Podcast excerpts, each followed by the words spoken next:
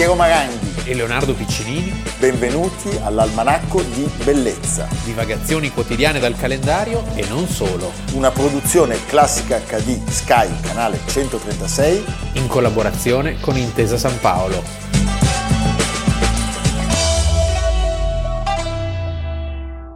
Almanacco di Bellezza, ventidue gennaio, Leonardo Piccinini. Piero Maranghi. Video terribili che ci portano a momenti drammatici della nostra storia. ventidue gennaio del millenovecentoquarantaquattro, l'anno prossimo saranno gli ottanta anni, nasce al mondo l'operazione Shingle. Ciotolo. Ciotolo è l'inizio eh, dello sbarco in Italia dei, delle, truppe, delle truppe alleate. Anglo-americani sbarcano ad Anzio, tra Anzio e Nettuno. Siamo a una sessantina di chilometri da Roma. Sì, e... diciamo che l'avanzata eh, degli alleati era cominciata già nel quarantatré, come sappiamo, prima a luglio eh, con lo sbarco in Sicilia, poi nel settembre del quarantatré l'operazione Avalanche Valanga a Salerno, e quindi si risaliva lentamente la penisola, ma i tedeschi erano degli ossi duri, durissimi, durissimi e la cosa era molto rallentata. Si arriva pochi giorni prima della, dello sbarco di Anzio, siamo una settimana prima, comincia la lunga battaglia di Monte Cassino, Schlacht um Monte Cassino, che da gennaio a maggio, pensa, in pochi mesi per conquistare Monte Cassino, trentamila morti. E quindi si era arroccati su questa linea Gustav. La linea Gustav. Che sembrava impenetrabile, perché l'Appennino era, era difficilissimo. Sappiamo che appunto i francesi con le truppe eh, algerine cercano di farsi strada, ma insomma era un'avanzata veramente difficile e, e i tedeschi non mollavano. E quindi si cerca di bypassare, anzi di tagliare in due questa difesa eh, nazifascista. E all'inizio le cose sembrano andare bene, perché noi sappiamo che quel mattino alle nove Harold Alexander, che è il comandante delle operazioni del Mediterraneo, che sarà poi protagonista di una serie di altre vicende, insieme a Mark Clark, comandante del quinto corpo d'armata americano, sì, e all'ammiraglio Trowbridge, di fatto si incontrano sull'ammiraglia U S S Biscayne, dove c'è anche il generale John Lucas, e devono constatare che la situazione è tranquillissima. È tranquilla, sono partiti nella notte da Napoli con ventotto navi da guerra e i tedeschi sono stati sostanzialmente colti di colti sorpresa. Colti di sorpresa, loro addirittura a un certo punto decidono di prendere un mezzo da sbarco e di raggiungere le truppe sulla spiaggia per tirare sul morale dei soldati e far vedere appunto che anche i generali eh, sono tra loro, ma... Eh, I tedeschi erano pochissimi, tra l'altro, erano duecentoventisette e si arrendono. In ventiquattro ore sbarcheranno trentaseimila soldati. trentaseimila di questi soldati. Ne muoiono solo tredici, pensa. tredici, eh? tredici. tredici punto. Sì. Sì, per alcuni colpi di, di mortaio tedeschi. Diciamo, il giorno dopo qualcosa i tedeschi fanno, bombardano niente. Con l'aviazione, affondano il cacciatorpediniere Janus, e lì che affonda, pensa, in venti minuti. E, e lì purtroppo muore, muore l'equipaggio, ed erano ben centocinquantotto marinai, e il giorno dopo ancora affonda la nave ospedale Saint David. Però diciamo che fin lì eh, per un'operazione di questa portata le perdite sono limitatissime. Certo. Tutto questo li spinge a lasciare tutto nelle mani del generale Lucas, sì. e, eh... generale comandante del sesto corpo d'armata. eh, John Lucas non voleva avanzare prima che fossero stati sbarcati i carri armati e l'artiglieria pesante. E cosa che avviene. Ma ci vuole del tempo. Ci vuole del tempo, e intanto eh, i tedeschi, che non sono coglioni, stanno, non stanno mica lì a guardare, sì. E quindi si riorganizzano. Questa cosa eh, sarebbe passata alla storia con la famosa frase di, di Churchill, meravigliosa, del gatto selvatico. Pensavamo di aver liberato un gatto selvatico sulla spiaggia, ma invece ci siamo ritrovati con una balena spiaggiata. E il ventidue febbraio, quindi un mese dopo, John Lucas sarebbe stato sollevato dall'incarico e sostituito dal texano Truscott. Truscott. Allora, Il, l'antagonista, lo sappiamo, eh, tristemente noto, è Kesselring, il feldmaresciallo, e, eh, We shall fight on the beaches.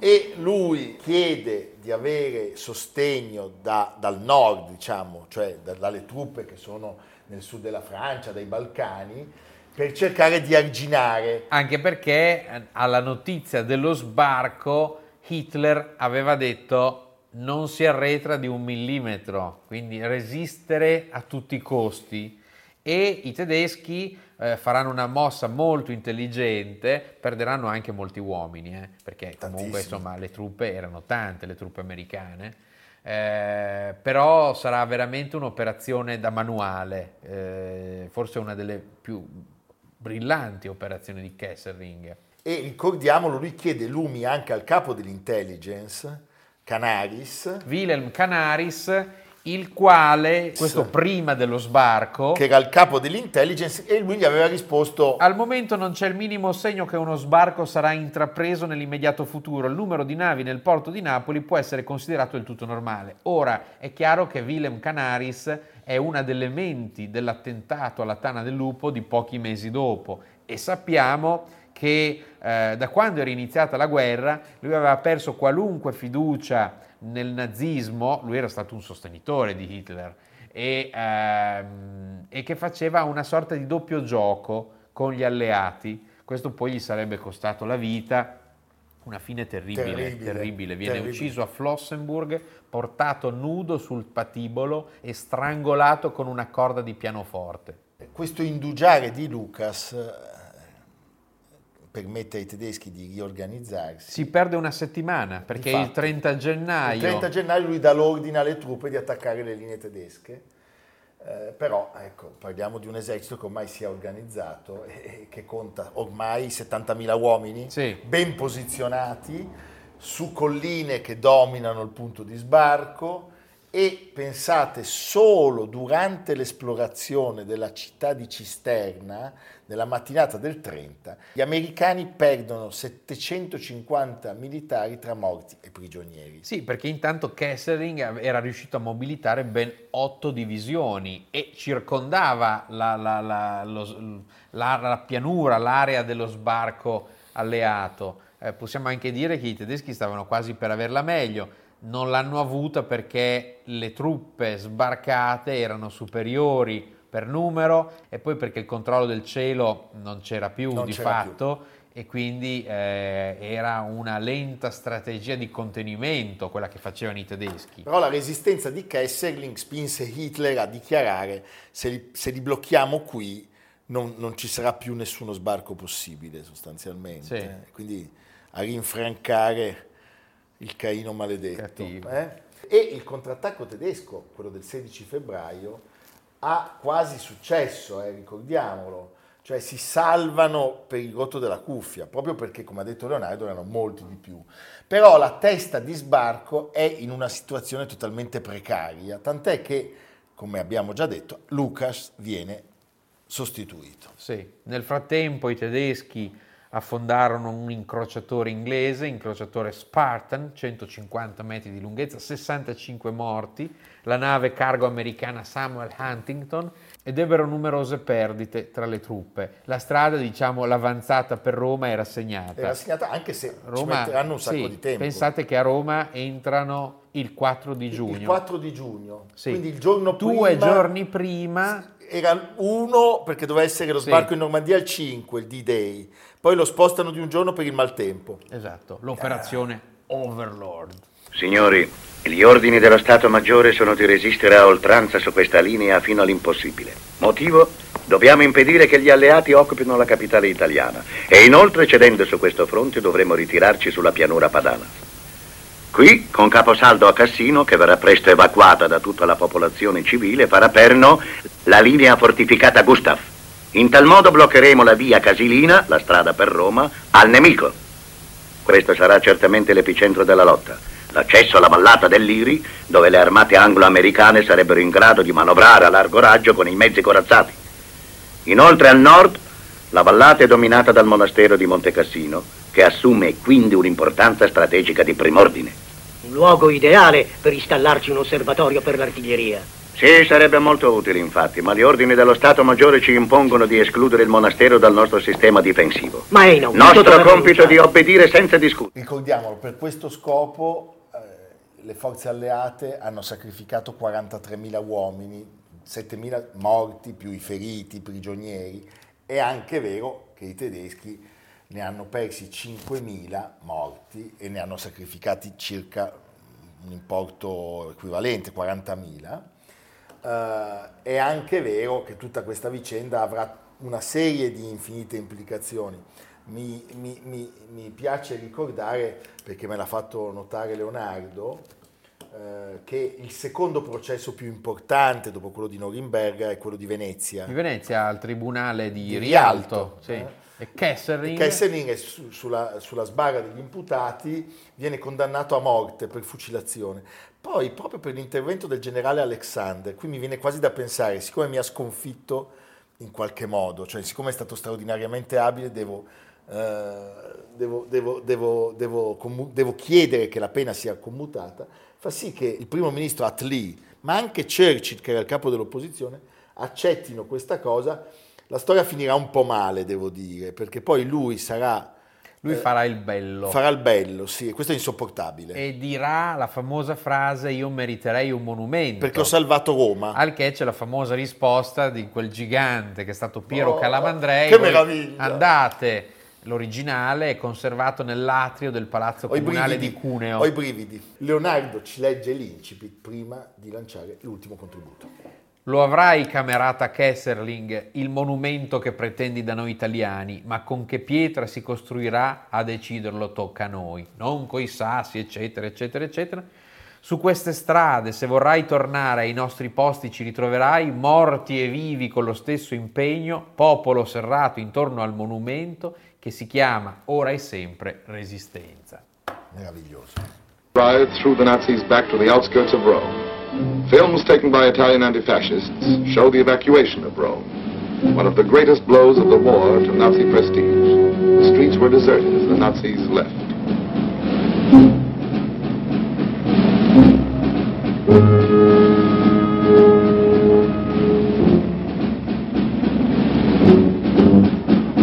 After twenty-one years, a free Rome laughs again. A free Rome speaks again. Free Rome reads again.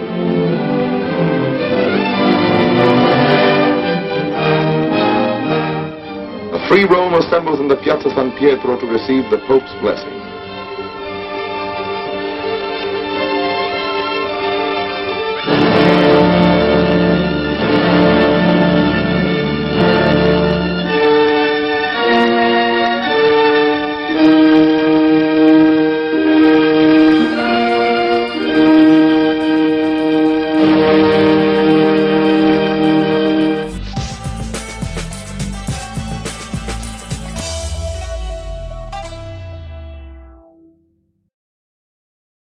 Jag kommer ihåg att en, en natt eh, när jag höll på med slutarbetet med en av mina eh, drömspelsföreställningar så, eh, så drömde jag att jag skulle träffa honom. Och jag bor ju borta på Karlaplan och jag var oerhört eh, tagen av det här att jag skulle möta honom. Vi skulle gå promen- ta oss en promenad på Karlavägen, hade han sagt. Och jag tänkte, måtte jag nu komma ihåg att jag ska säga August. Därför att han var ju så förbannad på folk som kallade honom för eh, August. Och eh, jag träffade honom och vi promenerade, vi spatserade där på Karlavägen. Vad som utspann sig och vad vi talade om, det kommer jag inte ihåg. Jag kom bara ihåg att jag noterade att han var så utomordentligt prudentlig och utomordentligt tydlig och haltade av någon anledning lite lätt på högerben. Men eh, det gjorde jag ju själv på den tiden. Jag hade ju blivit höftopererad, så det var inte så konstigt. Se ieri avevamo Ingrid Bergman, sì, che vestiva Balenciaga, oggi abbiamo Ingmar. Eh, oggi abbiamo Ingmar Bergman che meno parla. Meno bellino. Sì, un genio totale. Eh? E lui ci parla di un connazionale splendido, perché noi oggi ricordiamo August Strindberg, che nasce a Stoccolma oggi nel milleottocentoquarantanove e che è un personaggio infinito, perché non è soltanto un grande scrittore, ma è stato pittore, scultore, fotografo, alchimista, filosofo. Sì, una vita tumultuosa. Molto tumultuosa. Uno che già in vita diventa famosissimo in tutto il mondo, perché come Ibsen, d'altra come parte Ibsen. Che... l'asse, l'asse sì. Sì, dei, dei due artisti sì. scandinavi scandinavi eh. perché introducono una nuova sensibilità nel teatro, nella letteratura, una, una verità di atteggiamenti, di comportamenti, di situazioni che sono per quegli anni inaudite inaudite La, la rilevanza della produzione di Strindberg è una cosa impressionante, sì. Cioè parliamo mal contati di cinquanta volumi, cui si aggiungono ventidue volumi di lettere. Vedi? Scriveva tanto. E io sto cominciando a leggerli in questi giorni, sì, le, no, le lettere. So, le lettere però. Sì, eh. sono ancora alla prima pagina. E lui ricopre tutti i generi letterari, eh, è, come abbiamo detto, insieme a, a, a Ibsen eh, il massimo esponente, riconosciuto da tutti gli artisti del mondo, sì. E di, direi da, da, da, da, da quel momento in tutte le epoche, quindi è meraviglioso. Ancora adesso viene rappresentato costantemente in ogni teatro, eh, anche in questi giorni.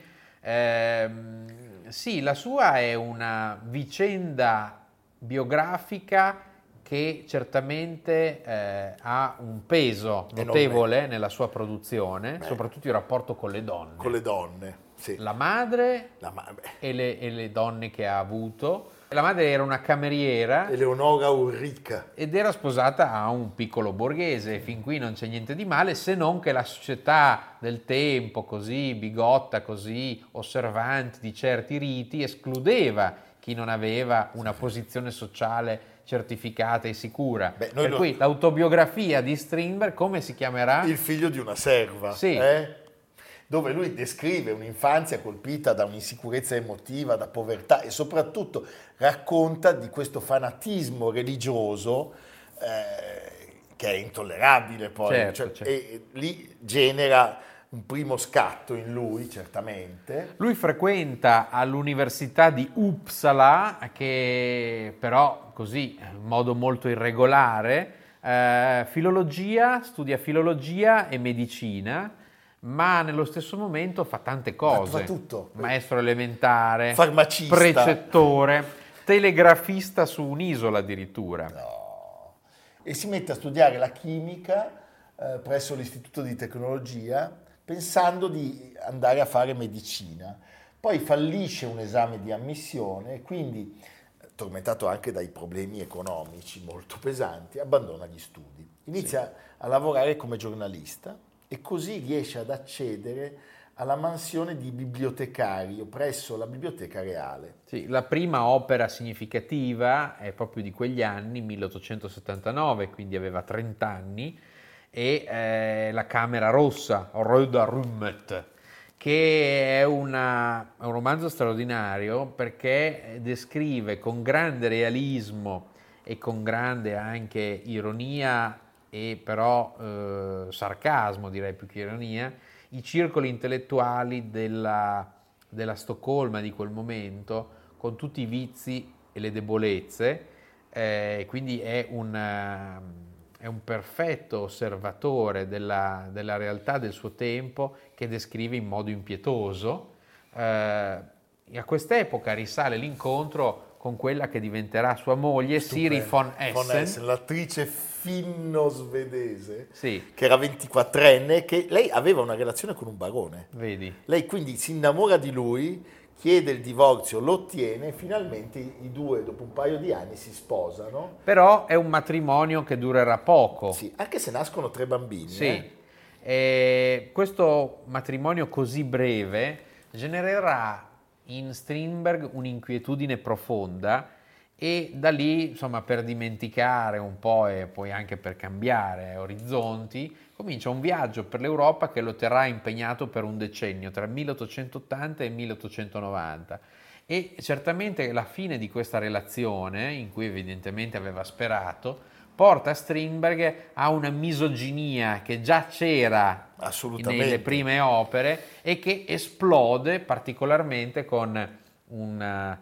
Eh, un'opera dal titolo singolare, Apologia di un pazzo, in cui la donna è un vampiro che annienta eh, l'uomo, e questa misoginia poi continua in tutta la produzione, particolarmente nella produzione teatrale, che è quella che lo rende da subito famoso. Il Maestro Olof, per Ma- esempio. Eh? Maestro Olof. milleottocentottantuno. Ricordiamo, ci sono anche altri due matrimoni nella sua sì. vita, però questo, questo tema della donna è centrale.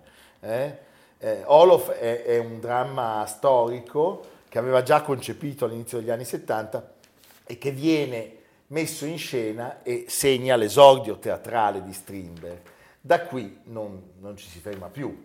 milleottocentottantasette Il padre, poi l'anno dopo milleottocentottantotto La signorina Giulia, eh, Fröken Julie, che debutta a Copenaghen e che viene acclamata. Un'opera che viene acclamata nel, nel mondo e lo rende veramente famosissimo. Nello stesso anno quello che molti ritengono il suo capolavoro, Gli abitanti di Hemso, eh, insomma una serie di opere eh, di grandissima fortuna. Eh, la signorina Giulia eh, è spesso rappresentata sì. e ci sono state fatte varie riduzioni cinematografiche. Ricordiamo nel cinquantuno di eh, Alf Obery, Eh, che vinse a Cannes ex aequo con Miracolo a Milano. Pensa. E si può trovare da poco restaurato in D V D, quindi procuratevelo. E recentemente l'ha messa in scena il nostro amico Giampiero Solari, certo, con i costumi di Nicoletta Ceccolini. Esattamente. Sottolineiamo. Sottolineiamo, sottolineiamo. sottolineiamo. Varie... Eh, sì. Va bene. Lui viaggia, va in Svizzera, va a Parigi, viaggia, si fa influenzare eh, dal pensiero di Zola, da Darwin certamente, e è un personaggio che cambia anche spesso le idee sulla politica, anche sulla religione, però rimane sempre amato soprattutto dai riformatori delle arti per la sua schiettezza e perché in lui si riconosce sempre un'onestà. Sì, che è rivoluzionaria in quell'epoca. When I was a little boy, lying there in secret looking at you in the garden and saw you walking among the roses, I saw your slim white ankles well, I tell you now. I had the same nasty thoughts like all young boys. All her friends are celebrating midsummer together. Big event. She's elegant, Miss Julie. Oh, her waist. Her neck. Stop it. Don't be afraid, Kathleen. I won't run away with your fiancé. Frankly speaking, but... not wishing to offend, I'm at your service. Get me something to drink. I can't do that. And if I order you to do it? You're playing with fire. Now kiss my shoe.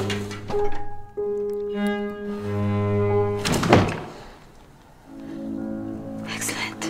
Abbiamo visto il film del duemilaquattordici di Liv Ullman, già grande attrice, eh? bergmaniana e non con, solo, con Jessica Chastain e Colin Farrell, sulle note del, tutto sulle note del trio di Schubert, già protagonista di Barry Lyndon. Di Barry Lyndon. Sì. Tam, tam, tam, tararà, tam.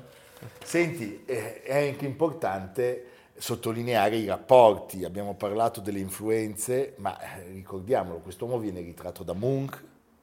Ce l'aveva lì dietro l'angolo. Ce l'aveva lì dietro l'angolo. Ed è destinatario di uno dei biglietti della follia di Friedrich Nietzsche. Che bello. Ma, insomma. Eh? Leonardo, e poi arriva l'ultima fase, quella degli spettacoli da camera. Cioè sì. le produzioni... Kammerspiel. Beh, posso dirti che è meraviglioso. Sì. È anche meraviglioso il suo decalogo in cui dà le indicazioni. Lui tutto questo lo fa con August Falk, che era un regista teatrale. Il e... punto primo non mi piace. No, il punto primo è... Bravissimo, neanche a me.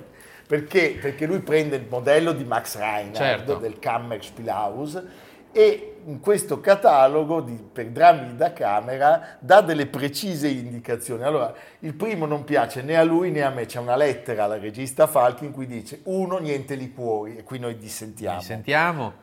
Due, nessuna esibizione domenicale, anche qui potremmo discutere. Brevi esibizioni senza intervalli potrebbe essere accettabile. No inchini finali. Giusto. Come Balenciaga. Come Balenciaga, solo centosessanta posti in sala. Ma sì, dipende. Ma eh, teatro da camera va bene. Eh, giusto. Sì. Nessun suggeritore mi sembra giusto, nessuna orchestra, io sono abbastanza scettico. Solo musica sul palco. Il testo sarà venduto al botteghino e nella hall. Otto spettacoli estivi. Beh. Quindi non è un catalogo, ma è un ottalogo. Sì. Senti Leonardo, millenovecentoundici, lui ahimè durante il Natale si ammala, si ammala di polmonite, questa storia vesserà il suo ultimo periodo di vita. Sì, perché poi ha anche un cancro allo stomaco, è una celebrità nazionale, è quello che Verdi è per noi, no? E quindi eh, riceve tantissime lettere, eh, tutti si mh, preoccupano, certo, della sua situazione, e si arriverà poi a dei funerali che saranno un evento di massa. Per la Svezia lui è uno dei padri della patria. Sì. Pensate, quando muore, il quattordici maggio del millenovecentododici, le organizzazioni operaie svedesi chiedono che i funerali siano organizzati di domenica per consentire ai lavoratori di rendergli omaggio. Eh, questo è meraviglioso. Sono moderni gli svedesi. E per evitare, lui aveva dato indicazioni che il corteo venisse alle otto del mattino per evitare la folla. Ma già alle sette c'è una moltitudine di gente, studenti, lavoratori, membri del Parlamento, ministri, e si stima che fino a sessantamila persone abbiano sfilato per le strade. Meraviglioso. E quindi abbiamo iniziato con Bergman e con Bergman finiamo. Giustissimo.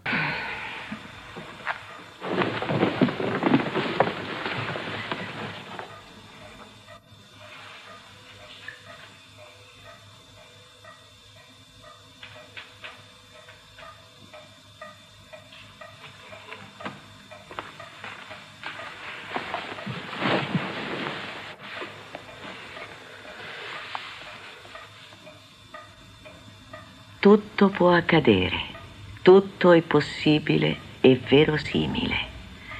Il tempo e lo spazio non esistono, su una base insignificante di realtà. L'immaginazione fila e tesse nuovi disegni.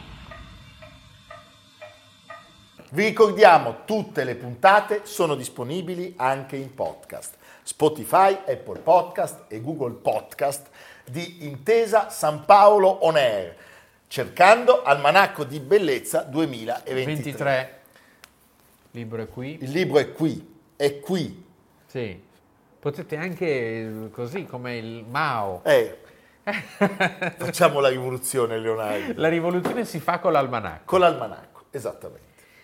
E a proposito di teatro, al glorioso teatro Out of di via MacMahon a Milano, fino al dodici febbraio, qui si passa da Strindberg a Dostoevskij. Beh, insomma, con anche perché con una certa disinvoltura. Lorenzo Loris porta in scena Il delitto Karamazov. Lorenzo Loris, app- che è un regista stupendo. Appunto, dai fratelli Karamazov, su alla regia e la collaborazione alla drammaturgia di Fausto Malcovati. Eh, eh, grandissimo, grandissimo Fausto Malcovati. Costumi di Nicoletta Ceccolini. Quindi che citata due volte, due volte in trasmissione Due oggi. volte, ma è giusto, ne ha ben donde.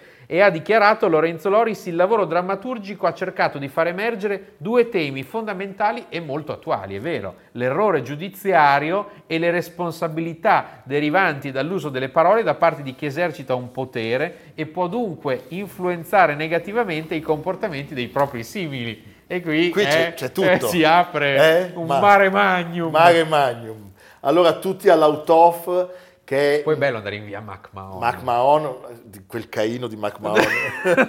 Ma il, il duca di Magenta. Il, il, il teatro è un teatro stupendo, sì, e Lorenzo Loris è l'interprete di un modo di fare il teatro puro, che ci piace tantissimo. Evviva. Evviva. A domani.